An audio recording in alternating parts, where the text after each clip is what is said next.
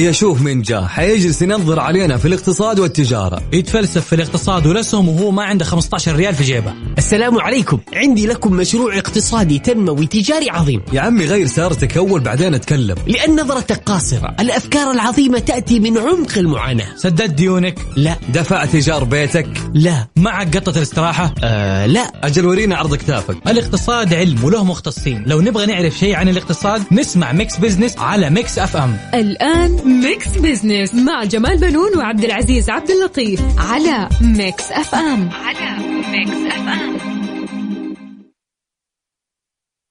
ميكس بيزنس مع جمال بنون وعبد العزيز عبد اللطيف على ميكس اف ام. على ميكس اف ام.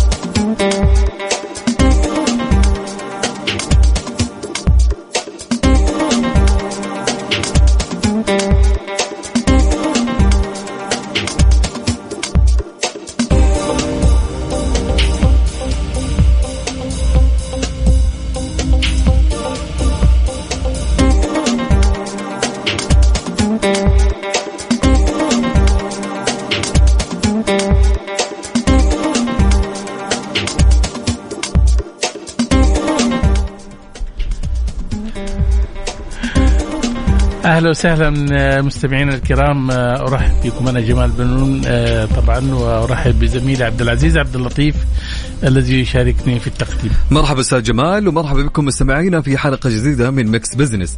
طبعا هالبرنامج اللي يأتيكم كل أسبوع في نفس هالوقت نتناول القضايا الاقتصادية ونبسط رؤية عشرين ثلاثين بحيث أنها تكون أسرع فهما وهضما.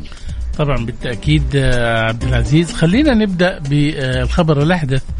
اليوم أصدرت الهيئة العامة للمنشآت الصغيرة والمتوسطة منشآت تقرير متخصص بعنوان ببان فرص تصنع الريادة، استعرضت من خلاله أبرز البيانات الخاصة بحالة ريادة الأعمال في المملكة، بالإضافة إلى نظرة مستقبلية حول القطاع خلال الأعوام المقبلة، تزامنا مع الإعلان عن تنظيم ملتقى ببان ثلاثة وعشرين في العاصمة الرياض خلال الفترة من تسعة إلى ثلاثة عشر مارس المقبل. طبعا عرض التقرير الفرص الواعدة المتاحة التي تسهم في نمو وازدهار قطاع المنشآت الصغيرة والمتوسطة وتعزيز الابتكار لتطوير مجالات العلوم والتقنية والمنتجات القائمة عليها، إلى جانب رفع قدرات رواد ورائدات الأعمال المبتكرين والموهوبين.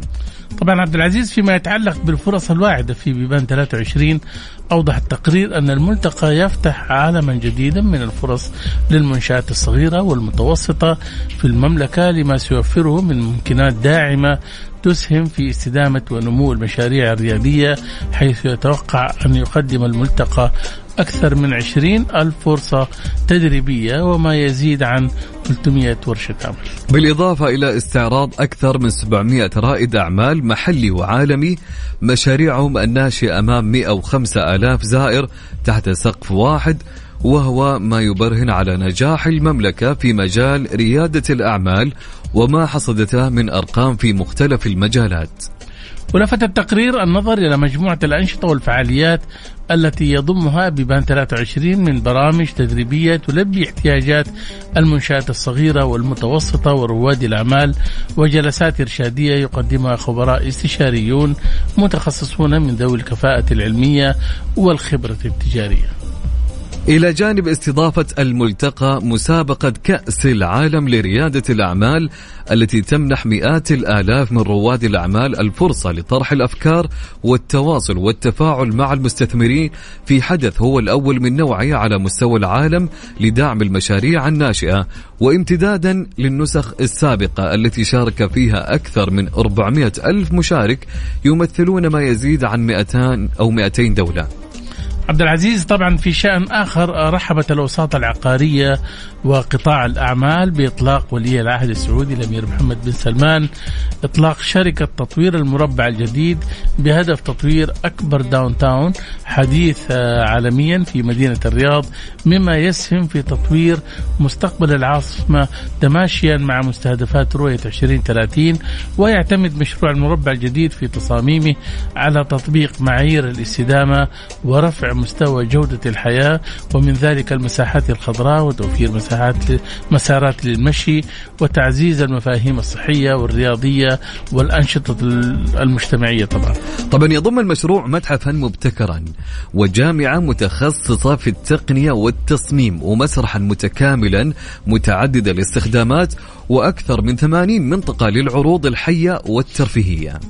ويقع المشروع طبعا على تقاطع طريقي الملك سلمان وابن خالد شمال غرب مدينة الرياض، على مساحة تتجاوز تسعة عشر كيلومتر مربع ومساحة طابقية تصل لأكثر من خمسة وعشرين مليون متر مربع وبطاقة استيعابية لمئات الآلاف من السكان، حيث سيوفر المشروع مئة وأربعة آلاف وحدة سكنية وتسعة آلاف وحدة ضيافة ومساحات تجارية تمتد لأكثر من تسعمئة وثمانين ألف متر مربع، بالإضافة إلى مليون وأربعمائة ألف مليون متر مكعب مربع طبعا من المساحات المكتبية، إلى جانب حوالي ستمئة وعشرين ألف متر مربع لمرافق الترفيه، وحوالي مليون وثمانمئة ألف مليون متر مربع للمرافق المجتمعية. طبعا عبد العزيز، للحديث أكثر حول أهمية مشروع المربع الجديد يسرنا أن يكون معنا من الرياض الأستاذ محمد بن عبدالله المرشد، نائب رئيس مجلس الإدارة في غرفة الرياض، رئيس اللجنة الوطنية العقارية في اتحاد الغرف السعودية. مرحبا بك أستاذ محمد في ميكس بيزنس. حياك الله، هلا وسهلا، حياكم الله جميعا. أهلا وسهلا بك. حدثنا في البداية من وجهة نظرك، ما هو الأثر التنموي والاقتصادي لمشروع تطوير المربع الجديد؟ أول شيء في البداية يعني أنا حقيقة سعيد أنه إحنا نبارك أول شيء لأنفسنا إعلان صاحب السمو الملكي الأمير محمد بن سلمان ولي العهد ورئيس مجلس الوزراء الله يحفظه، وأيضا الاهتمام الكبير برئاسة سمو لمجلس إدارة تطوير المربع الجديد. آه هذه الشركة تهدف إلى تطبيق يعني أو تطوير أكبر داون تاون، حيكون حدث عالمي على مستوى مدينة الرياض بإذن الله تعالى. ما في شك إنه هذا المشروع آه يعني بيساهم في ارتقاء مستقبل القطاع بشكل عام في المملكة العربية السعودية، لأنه يركز على الاستدامة في أساسه كمحور رئيس في هذا التخطيط، وأيضا تأسيس البنية التحتية، مما فيه مما لا شك فيه أنه هذا سينعكس بحول الله على الأثر التنموي والاقتصادي، تنويع مصادر الدخل المحلي، وأيضا رفع الناتج المحلي غير النفطي المتوقع أن يصل بإذن الله إلى مئة وثمانين مليار، وفيه استحداث لأكثر من ثلاثمئة ألف فرصة عمل مباشرة وغير مباشرة. هذه المشاريع الكبرى وهذه النوعية منها ستسلط الضوء على جهود المملكة من خلال دائما وأبدا التركيز على تنويع الاقتصاد والاجتماع والثقافة، اللي بلا شك أنها تعد جوهر محوري ومهم في رؤية المملكة عشرين ثلاثين. جميل جدا. سيد محمد، ما هي الفرص الممكنة أمام القطاع الخاص من داون تاون الرياض؟ اليوم كمشروع داون تاون رياض، إذا نتكلم اليوم عن برامج المملكة رؤيتها الخلاقة رؤية عشرين ثلاثين حددت أهمية العمل المشترك ما بين القطاع العام والقطاع الخاص والغير ربحي والشركاء الدوليين، الكل يطمح في تحقيق اقتصاد مزدهر، وهو أحد الركائز الرئيسية الثلاث اللي ارتكزت عليها رؤية المملكة عشرين ثلاثين، ومن ضمنها أيضا تنويع هذا الاقتصاد، الدعم للمحتوى المحلي، توصير توصير يعني نتكلم اليوم على تطوير الفرص المبتكرة للمستقبل، خلق بيئة جاذبة من خلال الاستثمارات المحلية والأجنبية. مشروع المربع الجديد متوقع أنه يعمل على تطوير أكبر داون تاون، يوفر أكثر من مئة ألف وحدة سكنية، بالإضافة إلى أكثر من تسعة آلاف وحدة للضيافة، مساحات تأجيرية تقارب حدود المليون متر مربع، بالإضافة إلى أكثر من مئة مليون متر مربع مساحات مكتبية. إذا تتكلم اليوم عن حوالي أكثر من ستمئة ألف متر مربع مرافق للترفيه، وأكثر من مئة مليون متر مربع أيضا للمرافق المجتمعية. هذا يبدو أنه الحقيقة يعني أستاذ محمد أنه حيحدث نقلة كبيرة في قطاع السياحة والترفيه، ولا لا؟ بلا أدنى شك. الرياض اليوم حسب رؤية المملكة عشرين ثلاثين راح تكون بإذن الله تعالى من أكبر عشر مدن في العالم، وشايفين اليوم الحراك المتنوع والكبير اللي قاعدة تعيشه الرياض بدعم لا محدود من القيادة. نعم، بس يلاحظ أيضا أن المشروع يعني وفق البيانات المنشورة أنه حيستخدم تقنيات رقمية وافتراضية. أثر هذه المباني الجديدة على السياحة والترفيه؟ أنا أتصور اليوم أنه شركة تطوير مربع تعمل على بناء أيقونة مكعب، وهذا المكعب بيجسد رمز كبير وحضاري عالمي لمدينة مثل العاصمة السعودية الرياض. إذا تتكلم اليوم عن أحدث التقنيات المبتكرة اليوم، ما في شك أن المزايا الفريدة في هذا النوع من هذا التصميم بيعتبر أحد أكبر المعالم في العالم، وأنا أعي ما أقول لما أقول لك على مستوى العالم، لأن التصميم فريد وجميل سيضاهي كبرى التصاميم المختلفة في مدن العالم. تتكلم اليوم عن ارتفاع يصل إلى أكثر من أربعمئة متر، والعرض أيضا أربعمئة والطول أربعمئة. شكل جميل راح يكون هذا الهندسي، يعني شكل مميز، مكعب رائع في مساحات لازمة لاستيعاب تفاصيل مختلفة من التقنيات الخاصة فيه، لأنه بيعتمد في التصميم على تطبيق معايير استدامة ورفع مستوى جودة الحياة، المساحات الخضراء، توفير مسارات خاصة للمشي، تعزيز مفاهيم صحية ورياضية، أنشطة مجتمعية. كما ذكرت اليوم في بداية الحديث أنه هذا المشروع يضم متحف مبتكر، جامعة متخصصة في التقنية والتصميم، مسرح متكامل، أكثر من ثمانين منطقة العروض الترفيهية تستوحي هي الكل يستوحي هذه الواجهة الخارجية المكعب ذات الطابع التصميم الجميل بشكل وبلوحة عرض تقنية إبداعية.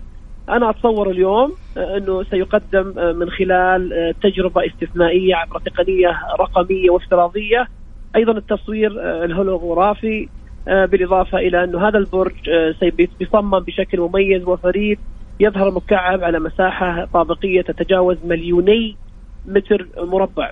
إذا تتكلم اليوم عن الواجهة، حيكون وجهة للضيافة، يحتوي على العديد من العلامات التجارية المعروفة على مستوى العالم، أيضا المعالم الثقافية، سيكون بإذن الله تعالى نقطة جذب للضيوف والزائرين، إلى جانب وحدات فندقية وسكنية فاخرة، مساحات مكتبية لبيئة أعمال مميزة مقرونة بمرافق للترفيه.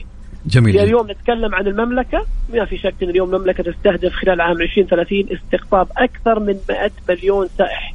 ما في شك أن اليوم متوقع أن تحتضن العاصمة أكثر من خمسين بالمئة منهم بإذن الله تعالى. بإذن الله تعالى. سيد محمد، يدعم المشروع الأنشطة العقارية والبنية التحتية، كيف سينعكس على النشاط العقاري؟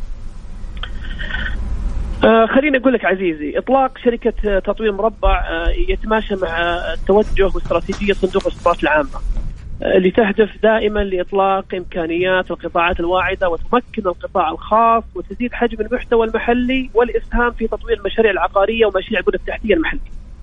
اليوم نتكلم عن توقع بإذن الله أن تزيد الفرص الاستثمار في القطاع العقاري بصورة إيجابية، وذلك لأنه ببساطة المشروع يقع على طريق الملك سلمان وطريق الملك خالد في موقع حيوي شمال غرب مدينة الرياض.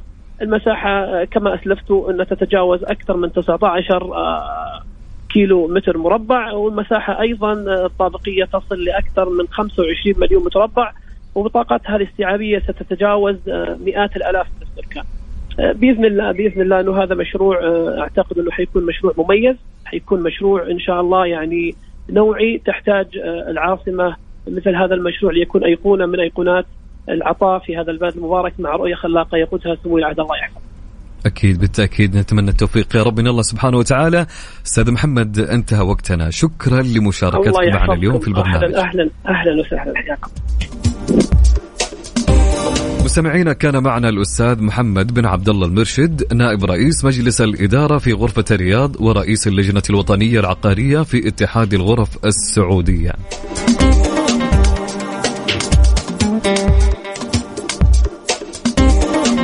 أهلا بكم من جديد مستمعينا عبر أثير إذاعة ميكس إف إم. أنا أخوكم عبد العزيز عبد اللطيف، ومعاي الأستاذ جمال بنون. أهلا أستاذ جمال. أهلا عبد العزيز، وأهلا بالسادة المستمعين. كالعادة ننوع على فقرات البرنامج. في فقرة على السريع نستعرض أبرز الأحداث والأخبار الاقتصادية مع تعليق على بعض منها، وفي فقرة حسبة ونسبة السؤال المطروح على مواقع التواصل وحساب ميكس إف إم على تويتر.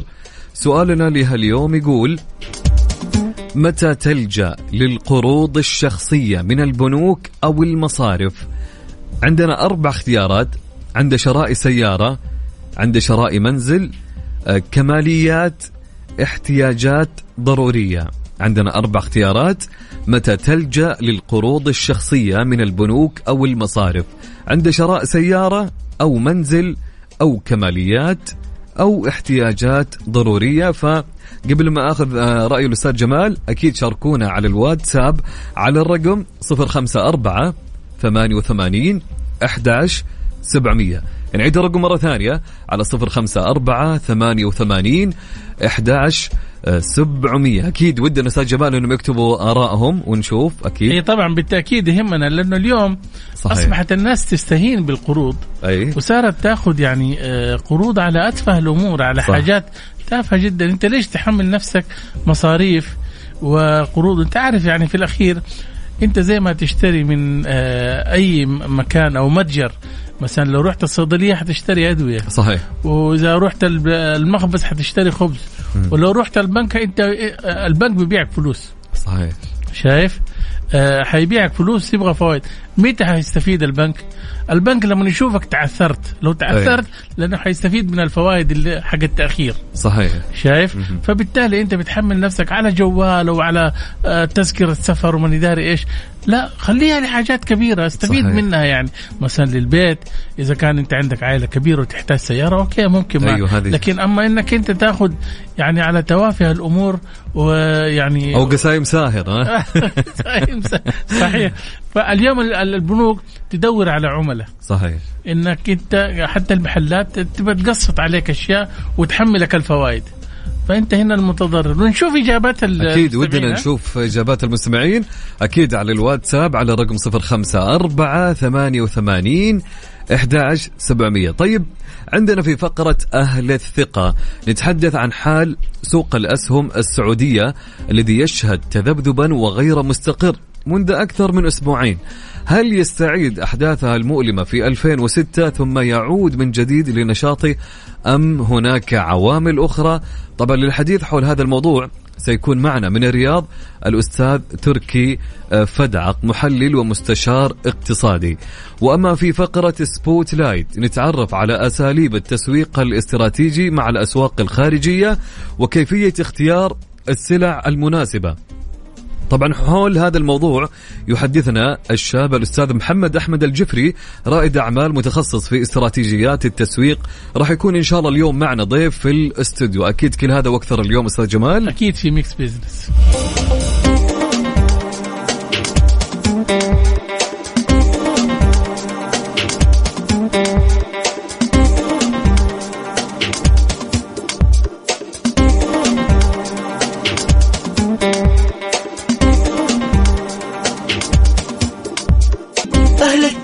ضمن ميكس بيزنس على ميكس اف ام. على ميكس اف ام.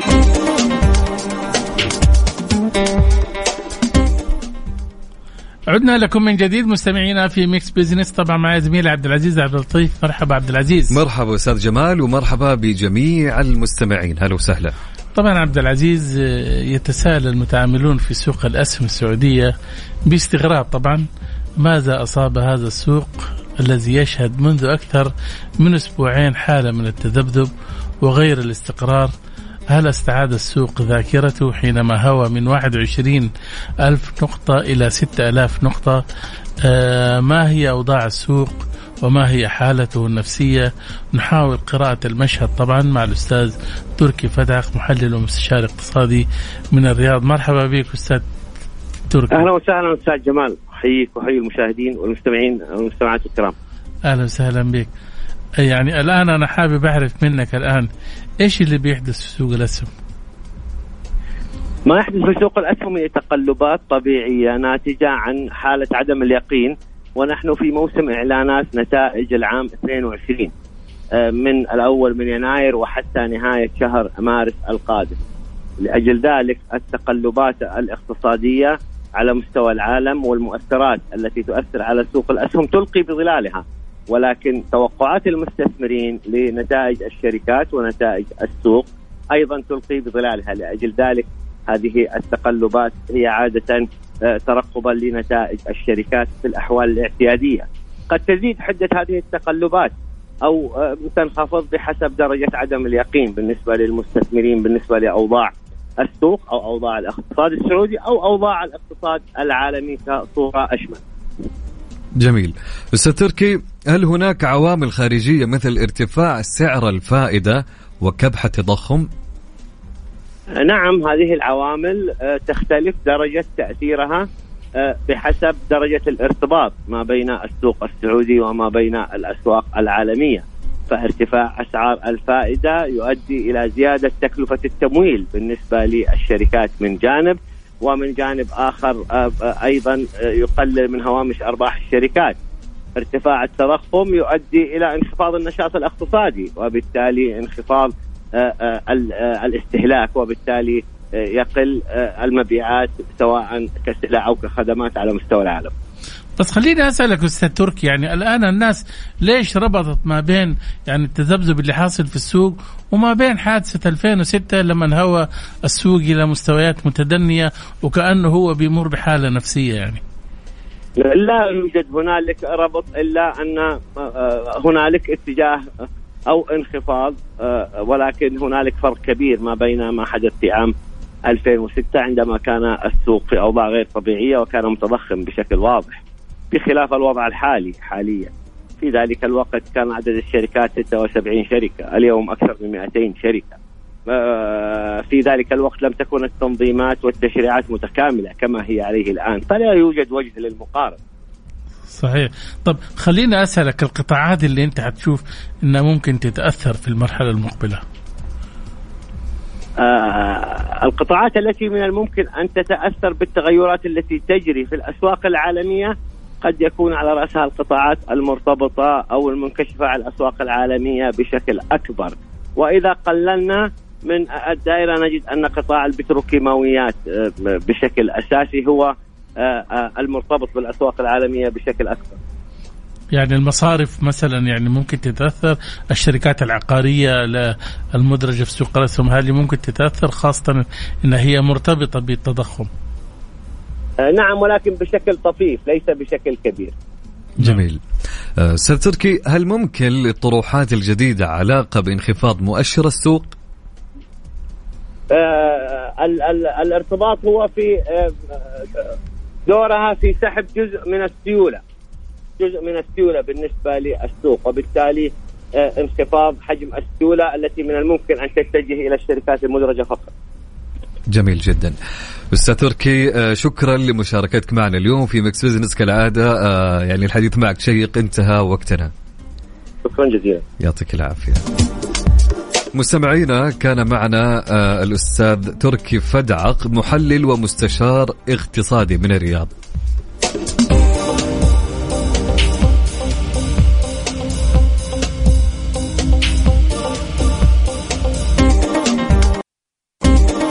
Spotlight The Mix Business على Mix إف إم. على Mix إف إم.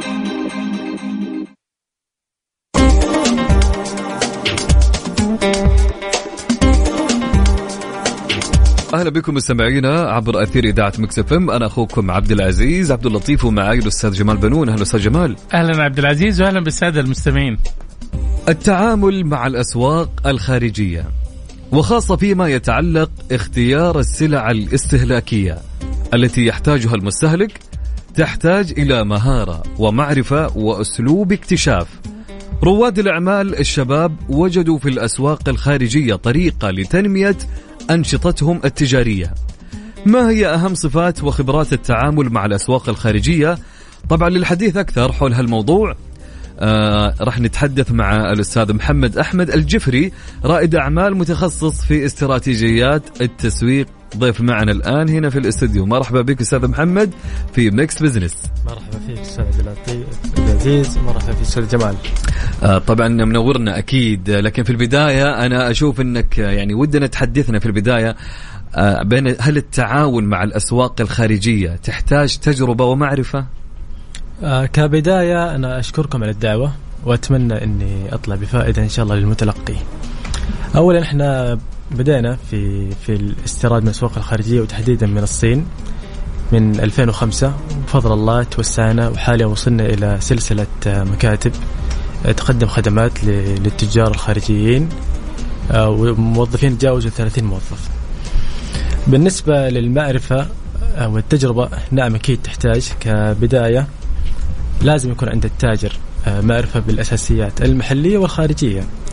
فإذا كنا نتكلم على الأساسيات المحلية عندنا مثلا شروط الاستيراد للمنتج لدى الجمارك، عندنا مثلا إذا كان المنتج يحتاج شهادات أو مستندات مطلوبة له، في أيضا الرسوم الإضافية مثل رسوم الأغراق اللي هي مطلوبة ومطبقة للبرسلان والسيراميك المستوردة من الصين والهند. في عدة أيضا أمور، لكن خلينا مثلا نتكلم على الأمور المحلية. آه لازم يكون في دراسة المنتج في السوق المحلي، آه أسعار المنتج أسعار المنتج آه تكون آه كتجزئة وأيضا جملة، آه أيضا كمان آه أمور حجم السوق، المنافسة فيه. كتاجر مبتدئ احنا دائما ننصح أنه يكون البداية فيها كسوق محلي يشتري، وبعد كذا إن شاء الله مع الوقت والخبرة يبدأ يستورد من الخارج. ليش معظم الشباب محمد اليوم يعني لما تيجي يعني أنا أعتقد أنه سوق الصين مو كبير؟ سوق الصين جدا كبير، ومن أيضا السوق الصيني أنه هو يحتاج يكون عندك معلومات عن المصانع عن المدن الموجودة فيها منتجك. آه طيب هذه ما تواجهكم صعوبة في اختيار ال السلع اللي يعني اللي تحتاجوها مثلا؟ لأنه هناك بالملايين المصانع مم. في الصين. صحيح كلامك. فعملية اختيار الشركة والمصنع هذه فيها نوع من يعني زي ما تقول إيش اختيار صعب شوية ولا كيف؟ أتفق معك مية في المية أستاذ جمال. هذا تجي مع التجربة مع البحث، لأنه دولة الصين مناطقها كثيرة وكل منطقة تكون فيها تخصص في المنتجات. فمثلا عندك جوانزو مثلا في المنسوجات، فوشان في التأثيث مواد البناء وغيرها من المناطق متخصصة في منتجات محددة. مم. جميل. طب ليش أنا عندي سؤال كذا بعيد جاني الآن، يعني ليش كل كل المنتجات اللي بنجيبها من الصين ما في دول غير الصين فعليا؟ في دول غير الصين، لكن ميزة الصين أي. الكفاءة كفاءتها عالية. أي نعم. فأنت ممكن تحصل مثلا من ناحية إيش الكفاءة قصدك؟ من ناحية التخصصات الصناعية. أيه. أنت ممكن تحصل مثلا في دولة ممكن عشرين مهندس تحصل في الصين خمسة آلاف، بحكم طبعا كثافة السكان، اهتمام الدولة في في تعليم في تعليمهم في في المجالات اللي يستهدفوها كاقتصاد. جميل. طيب محمد، كيف يستطيع رائد الأعمال اكتشاف السلع التي يحتاجها السوق؟ السؤال جميل جدا. هو كل منتج باع، لكن أنا كتاجر لازم يكون عندي معلومات عن المنتج في السوق المحلي. آه مثلا عندك أنت حجم المنافسة دائما تركز عليه، هل المنتج والله ترند أو لا طويل المدى. آه لكن أنا أظن أنه في أمر أهم من الأمر الأول اللي هو العلاقات والخبرة. مم. أنت اليوم العلاقات تعطيك قنوات بيع، تعطيك خبرة، تعطيك ثقة، والثقة جدا مهمة في التجارة، لأنه تتكلم على الثقة اللي هي الاستيراد من الخارج بملايين الريالات، فلازم تكون متواجدة. فالعلاقات والخبرة جدا مهمة. نعم. طيب يعني أنا بدي أعرف منك يا محمد اليوم، يعني لما أنت جيت اخترت الصين كبلد أنك أنت تتعامل معها من ناحية يعني الاستيراد وشيء زي كده، ما وجدت أنه يعني دول تانية؟ وبعدين أنت لا تنسى اليوم إذا كنت أنت بتمدح في الصناعة الصينية، فالناس كمان تتهم الصناعة الصينية بالتقليد. صح صح ولا صحيح. لا فبالتالي يعني كيف نبغى نقنع المستهلك أنه هذا اللي جاي آه مو تقليد؟ والله السؤال جدا جميل. في كل سوق فيه له الطيب والبطال. صح. التاجر إذا ما إذا ما كان عارف إيش الطيب فما عارف إيش البطال. م. فهذا أنا أظنها تجي مع مع الخبرة مع التجربة، ما راح تجي من مثلا قراءة معلومة أو اسماء لشخص يتكلم فيها. طيب أنا أنا ركزت على شغلة يوم قلت أنت العلاقات والخبرة مهمة. صحيح. طبعا العلاقات والخبرة مهمة مع أحد الوسطاء اللي في الصين قصدك أنت ولا بالضبط اللي هناك؟ جميل. طيب حلو. ما في في يوم من الأيام أحد الصينيين اللي هناك كلموكم على شيء يبغوه في السعودية؟ فحلو تبادل المنفعة اللي يكون بين دولة ودولة، بما أنكم أنتم رواد أعمال وزي كذا، ولا إلى الآن ما صار الشيء هذا؟ للمعلومية ترى التمر من المنتجات المصدرة إلى الصين، فالصينيين ترى يحبوا التمور بشكل كبير. هذه معلومة جديدة والله. كويس يعني يحبوا تمرنا، وكمان يعني على الأقل لازم يأخذوا من عندنا أشياء يعني عشان حتى التمر لا يصنعوا لنا هو يرسلوا لنا. تصير ترى ما هي صعبة ولو بلوان حيسووها. إيه. طب أنت إيش تنصح يا محمد دحين يعني الشباب اللي زيك لو يبغى يدخل في مجال الاستيراد والتصدير، يعني كزي ما تقول إيش خارطة الطريق، إيش اللي ممكن تنصحه؟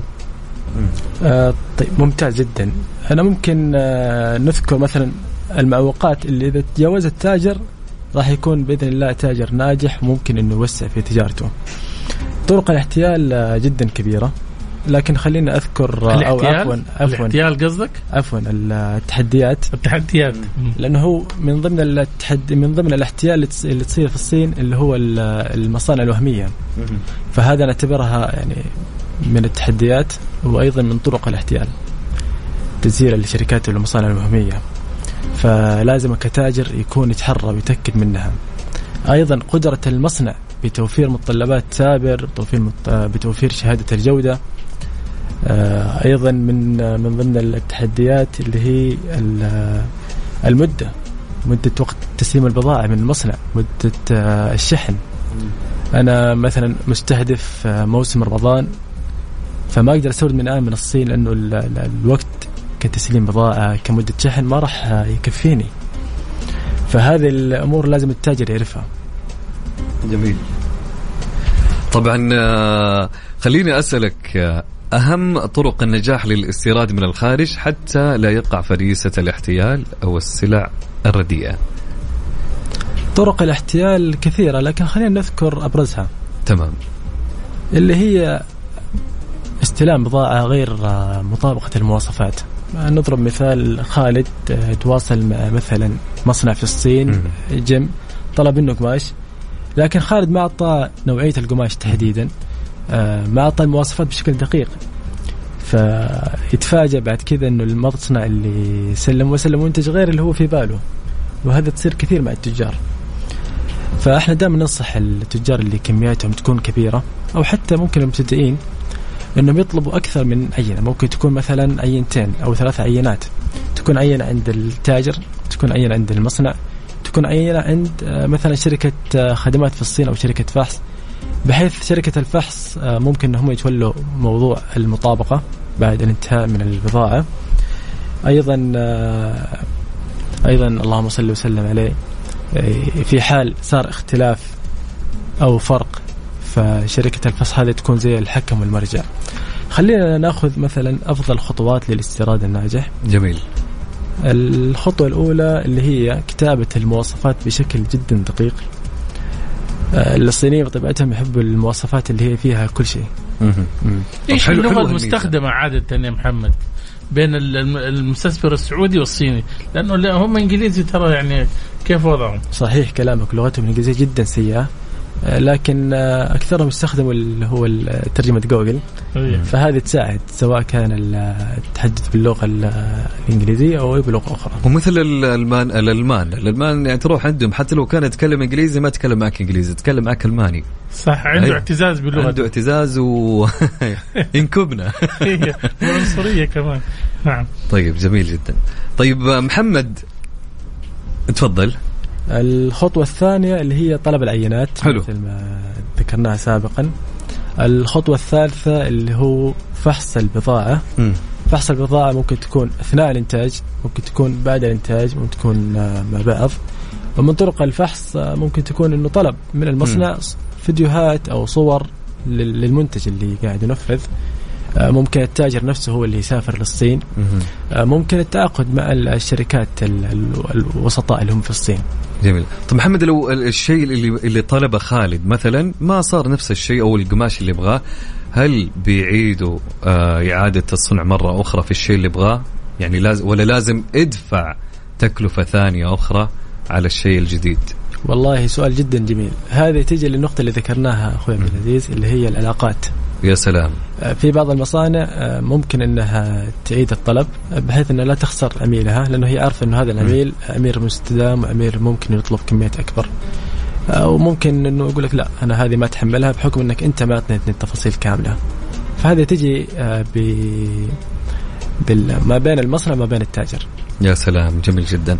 طيب آه في سؤال أخير أنا بسألك إياه. السؤال يقول مقولة تؤمن فيها كرائد أعمال في هالمجال.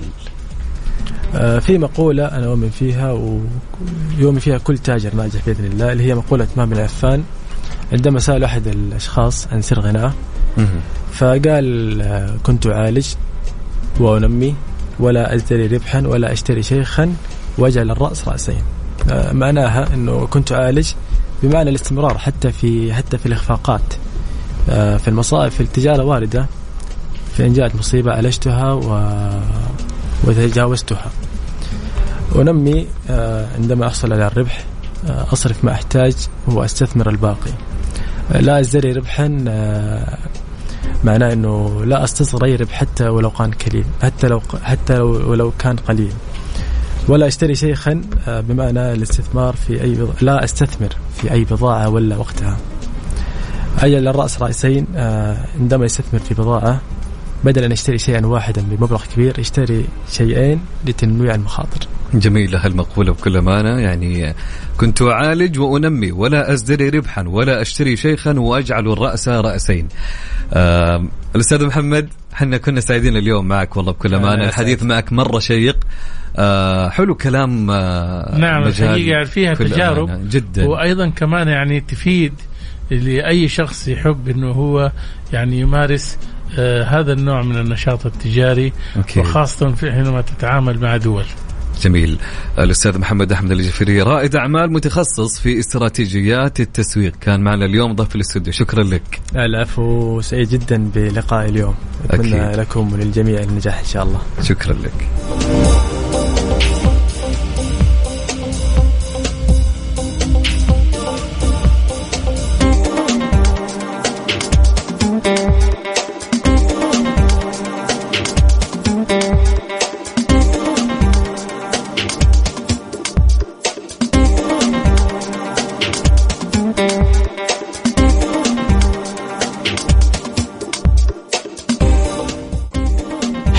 نسبة ضمن ميكس بزنس على ميكس اف ام.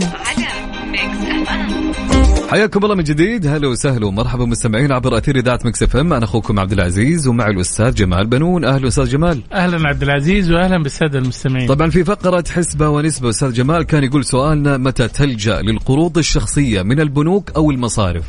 عندنا أربع اختيارات, عند شراء سيارة أو عند شراء منزل أو أي شيء في المنزل أو كماليات أو احتياجات ضرورية.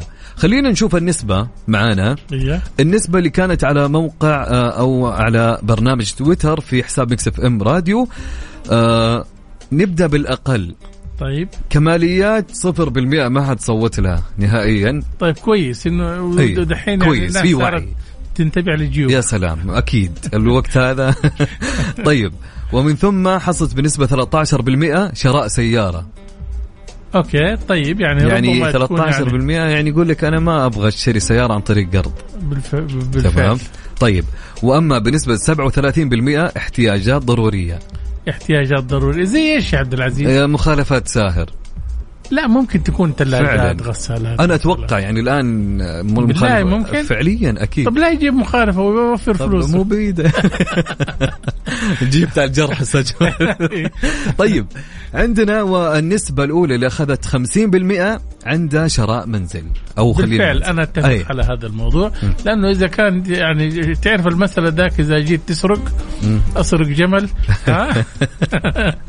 طبعا الأغلب الآن صار فعليا يدور على المنزل والإيجار يعني نفس اللي بتدفع أنا أدفع في شيء لك. بالفعل أنا أعتبر يعني هذا الشيء. خلينا نأخذ رأي معانا أكيد. في الاستديو هنا محمد محمد ادينا رأيك.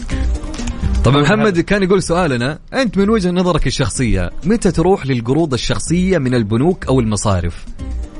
والله القروض الشخصية أنا أشوفها آخر خيار. حلو. لكن ممكن في المنزل. في المنزل يعني سيارة لا. أنا إذا بأخذ قرض فبأخذ على شيء أصول. يا سلام ممتاز. حلو الإجابة ممتاز. جميل. طيب الوقت داهمنا أستاذ جمال بكل أمانة حلقة اليوم جدا دسمة فنشكر ضيوفنا اللي شاركونا اليوم في حلقة ميكس بزنس. في الاستوديو كان معنا الأستاذ محمد أحمد الجفري رائد أعمال متخصص في استراتيجيات التسويق. شكرا لك. عفوا لكم. ومن الرياض كان معنا الأستاذ محمد بن عبدالله المرشد نائب رئيس مجلس الإدارة في غرفة الرياض ورئيس اللجنة الوطنية العقارية في اتحاد الغرف السعودية. طبعا ومن الرياض أيضا كان معنا الأستاذ تركي فدعق محلل ومستشار اقتصادي أعطانا صورة مبسطة عما يحدث في سوق الأسهم السعودية. طبعا إن شاء الله يعني يتجدد موعدنا معكم الأسبوع المقبل وإن شاء الله نكون قدمنا يعني طبق من المعلومات المفيدة. شكرا لكم. أكيد نلتقي معكم يوم الأحد من الساعة الثانية إلى الساعة الثالثة. في أمان الله. في أمان الله.